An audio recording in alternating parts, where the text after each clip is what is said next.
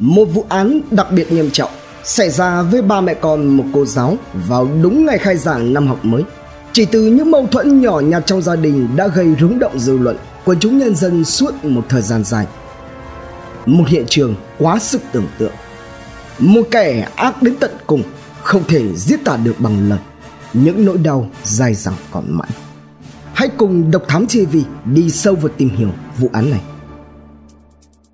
Chuyện một gia đình Quãng thời gian cuối những năm 1960, đầu những năm 1970, phường Phú Thứ, quận Cái Răng, thành phố Cần Thơ có chào đón một người con hoàn thành nghĩa vụ quân sự trở về. Đó là Ngô Văn Hai, sinh năm 1954. Hai là con trai duy nhất trong một gia đình ba anh em, gia cảnh khó khăn.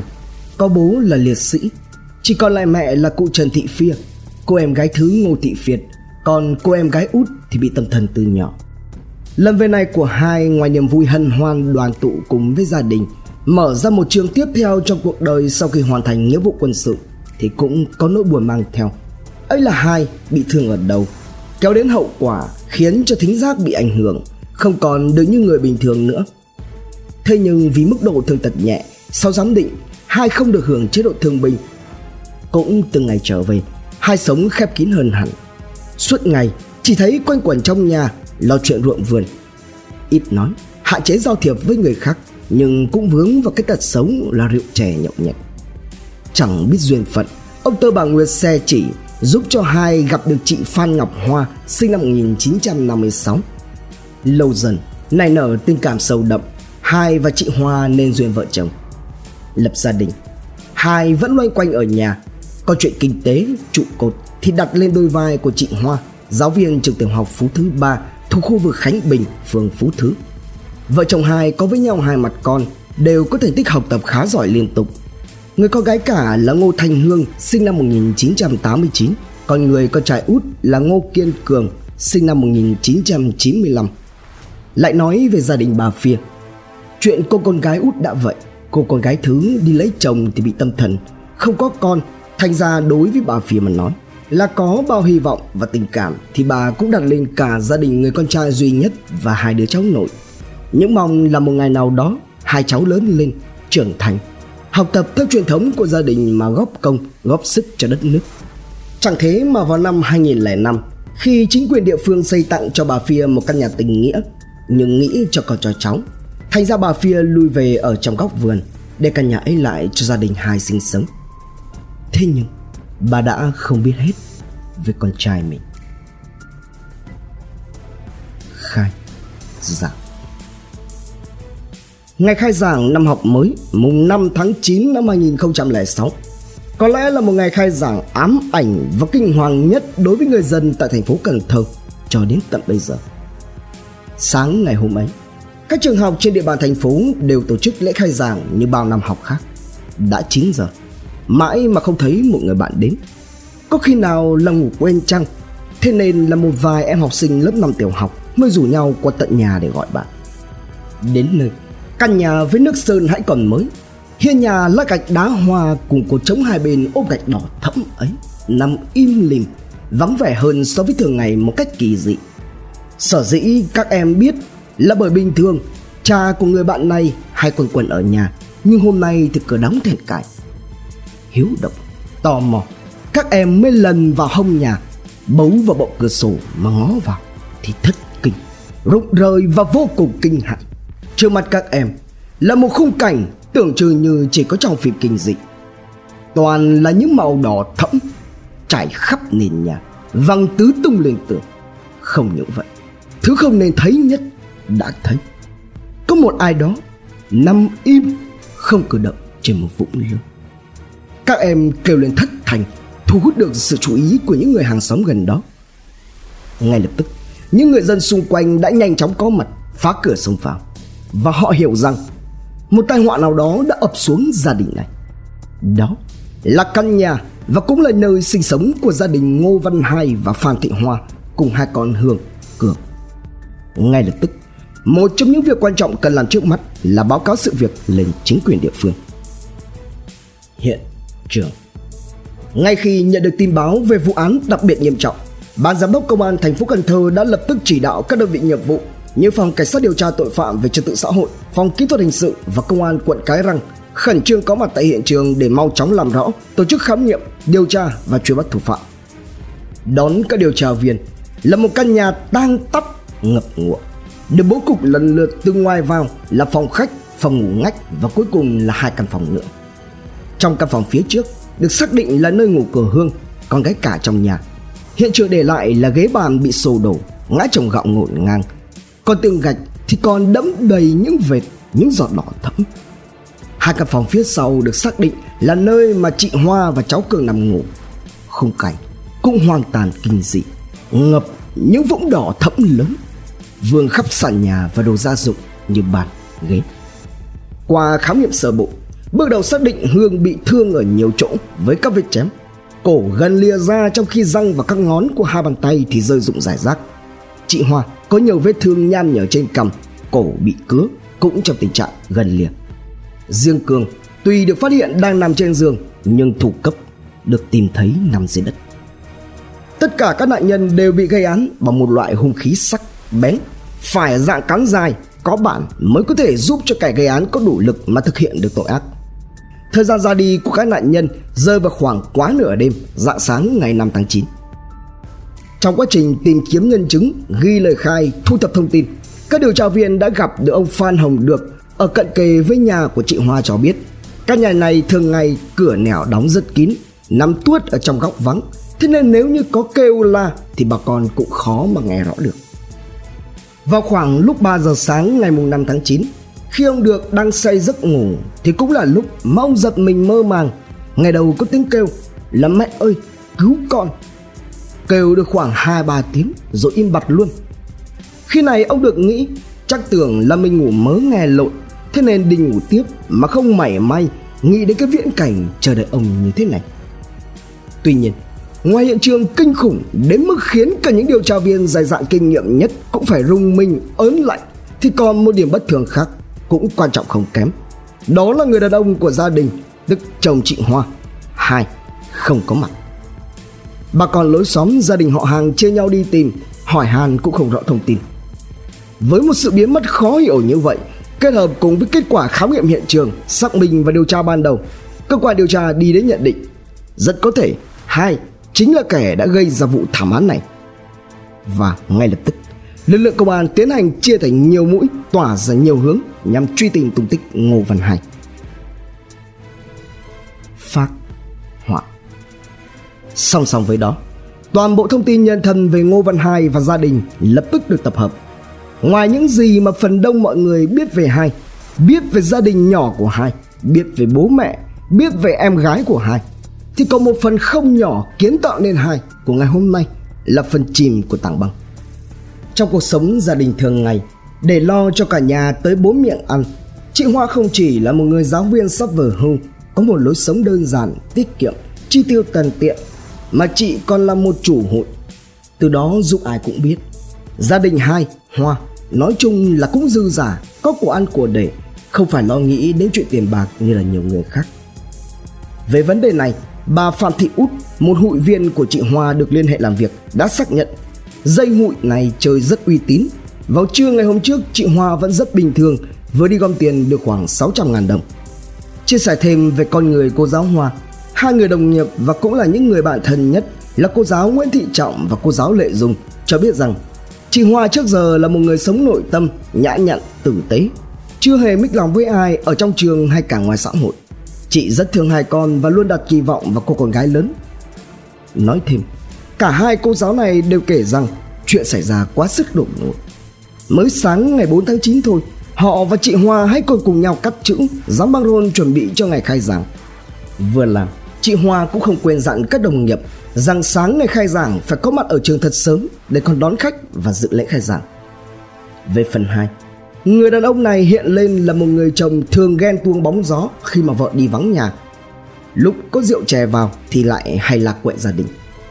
Thậm chí hai năm trước đây, bà Lê Ngọc Nương là thím của hai, cũng là người đã trực tiếp đứng ra khuyên can. Câu chuyện hai sau khi nhậu say về nhà thì to tiếng rồi cầm lấy một con sắc lẹm mà rượt đuổi vợ.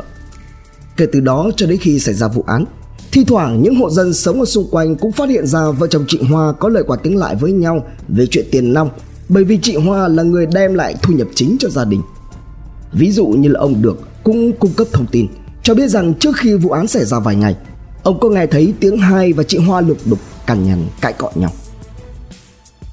Giả điên. Xác định rằng gia đình bị mất đi một chiếc xe đạp, Nghi ngờ đây chính là phương tiện dùng để bỏ trốn của hai, Cơ quan điều tra đã nhanh chóng lên lộ trình, Dự đoán đưa đi nước bước của đối tượng, Đồng thời phối hợp cùng nhiều đơn vị các địa phương khác tổ chức truy bắt. Tới 17 giờ 30 phút ngày 5 tháng 9 Các trinh sát đã bắt được Ngô Văn Hai. Và vào thời điểm bị bắt, Hai ở trong tình trạng lờ đờ, không tỉnh táo. Ngay lập tức, được cơ quan điều tra đưa đến bệnh viện để kiểm tra. Bên cạnh các công tác nghiệp vụ của cơ quan điều tra, trong nhân dân lúc này nổi lên những tin đồn khác nhau về nguyên nhân xảy ra vụ án và tình trạng của hai. Có người cho rằng hai bị tâm thần nên lâu lâu lên cơn. Có người lại cho rằng hai do ghen tuông, nghi ngờ vợ mình ngoại tình. Còn cũng có người nói là do vợ nắm quyền, làm ra tiền trong khi bản thân lại không làm ra tiền nên hai đâm ra bực tức, bị ức chế lâu ngày nên khi xảy ra cái cọ nhau cũng khiến cho hai không kiềm chế được. Về vấn đề này, bác sĩ Nguyễn Mộng Giao là giám đốc của Trung tâm chăm sóc sức khỏe người tâm thần thành phố Cần Thơ khi đó cho biết, để xác minh được thông tin, một trong những việc cần là ra soát thêm tên tuổi Ngô Văn Hai có nằm trong sổ quản lý bệnh nhân tâm thần của y tế quận Cái Răng hay không. Tuy nhiên, nếu như hai hành động mà có tính toán trước như là chọn thời điểm vào ban đêm, chuẩn bị hung khí bén, gai chặt cửa không cho nạn nhân chạy thoát, thì rất có thể là do bị ức chế lâu ngày nên hai bị tâm thần hoang tưởng. Ở dạng này có hai trường hợp một là cứ có suy nghĩ rằng vợ con hãm hại mình nên mình cần phải có hành động chống trả lại. Trường hợp thứ hai thì nguy hiểm hơn, đó là tâm thần thính giác, tức là bên tai của hung thủ cứ nghe thấy văng vẳng cái tiếng xúi dục là phải ra tay, kể cả đó có là người thân thích máu mủ ruột già với mình đi chăng nữa. Và trường hợp này nếu như phát hiện được sớm thì có thể ngăn chặn. Khi bị bắt, kẻ thủ ác ở trong trạng thái thất thần cũng có thể là do ghen tuông nên có hành động như vậy và ghen tuông thì hoàn toàn cũng có thể là một động cơ khiến cho hai gây án kinh hoàng đến như thế. Về phần cơ quan điều tra, lực lượng công an đã cấp tốc chuyển hai đến bệnh viện đa khoa Cần Thơ. Sau khi tiến hành thử máu và các xét nghiệm đánh giá cần thiết, nhưng bệnh viện lại không phát hiện ra đối tượng có bất kỳ triệu chứng gì. Ngay sau đó, Ngô Văn Hai được đưa về cơ quan cảnh sát điều tra công an thành phố Cần Thơ nhưng lại tiếp tục có những biểu hiện hoảng hốt. Mãi cho đến 20 giờ 30 phút cùng ngày, Hai vẫn còn kiên quyết không trả lời bất kỳ câu hỏi nào của cán bộ điều tra. Thậm chí, hai con giả ngây giả ngô coi như là không biết chuyện gì về việc vợ con bị ra tay một cách tàn nhẫn dã man. Tuy nhiên, quyết không thể để cho đối tượng có đường quanh co chối tội. Các điều tra viên dài dạn kinh nghiệm nhất đã được tung vào cuộc với những bằng chứng, lập luận, tài liệu vô cùng sắc bén và chặt chẽ. Và cuối cùng, sau một hồi giả điên bất thành, Ngô Văn Hai biết rằng man kinh của hắn không còn có thể níu kéo được nữa, nên đã cúi đầu thừa nhận tội lỗi tay trời của mình, cùng khai nhận toàn bộ hành vi vi phạm pháp luật. Rạng sáng kinh hoàng. Theo lời khai của hai và cáo trạng, sau khi hoàn thành nghĩa vụ quân sự trở về, ngô văn hai đã kết duyên cùng với chị hoa. Trong hơn 20 năm chung sống, nhưng gia đình lại không có được hạnh phúc vì những mâu thuẫn về mặt kinh tế, về công việc làm ăn. Bức xúc về cái việc vợ nắm hết kinh tế trong nhà nên hai luôn tìm cách để gây sự cự cãi với vợ con, dẫn đến giữa vợ chồng thường xuyên xảy ra mâu thuẫn. Vào khoảng 2 giờ 30 phút, sáng ngày 5 tháng 9 năm 2006, chị Hoa ngủ dậy vào gạo nấu cơm cho cả nhà rồi chuẩn bị đến trường dự lễ khai giảng năm học mới. Thấy vợ dậy thì hai cũng dậy theo và bắt đầu gây sự về việc chị Hoa không đưa tiền cho hắn để mua cây giống về trồng. Hai vợ chồng lời qua tiếng lại Kẻ thì dọa nạt Còn người thì thách thức. Đến hơn nửa tiếng đồng hồ thì bất ngờ Hai mò lấy một con yếm sắc lẹ Dài khoảng 40cm trong nhà bếp. Cứ thế vùng lên mà hạ xuống Liên tiếp tới 13 nhát vào cằm, đầu và cổ Làm cho vợ đổ gục xuống sàn nhà Ra đi ngay tại chỗ. Lúc này Hương ở trong phòng ngủ nghe động. Thấy bố mẹ như thế thì chạy vào can ngăn Nhưng không kịp Và sức của Hương cũng không đủ hai thắng thế. Lúc này, trong đầu óc của kẻ quái thai lại có suy nghĩ là mình làm thế với vợ rồi, bản thân mình sẽ chẳng đủ sức để nuôi các con đâu. Thôi, thì cho cả hai đứa ra đi luôn. Nghĩ là làm Hai mới đuổi theo truy sát vào trong tận phòng ngủ, Gây án 27 nhát, Khiến cho con gái ngừng thở ngay lập tức.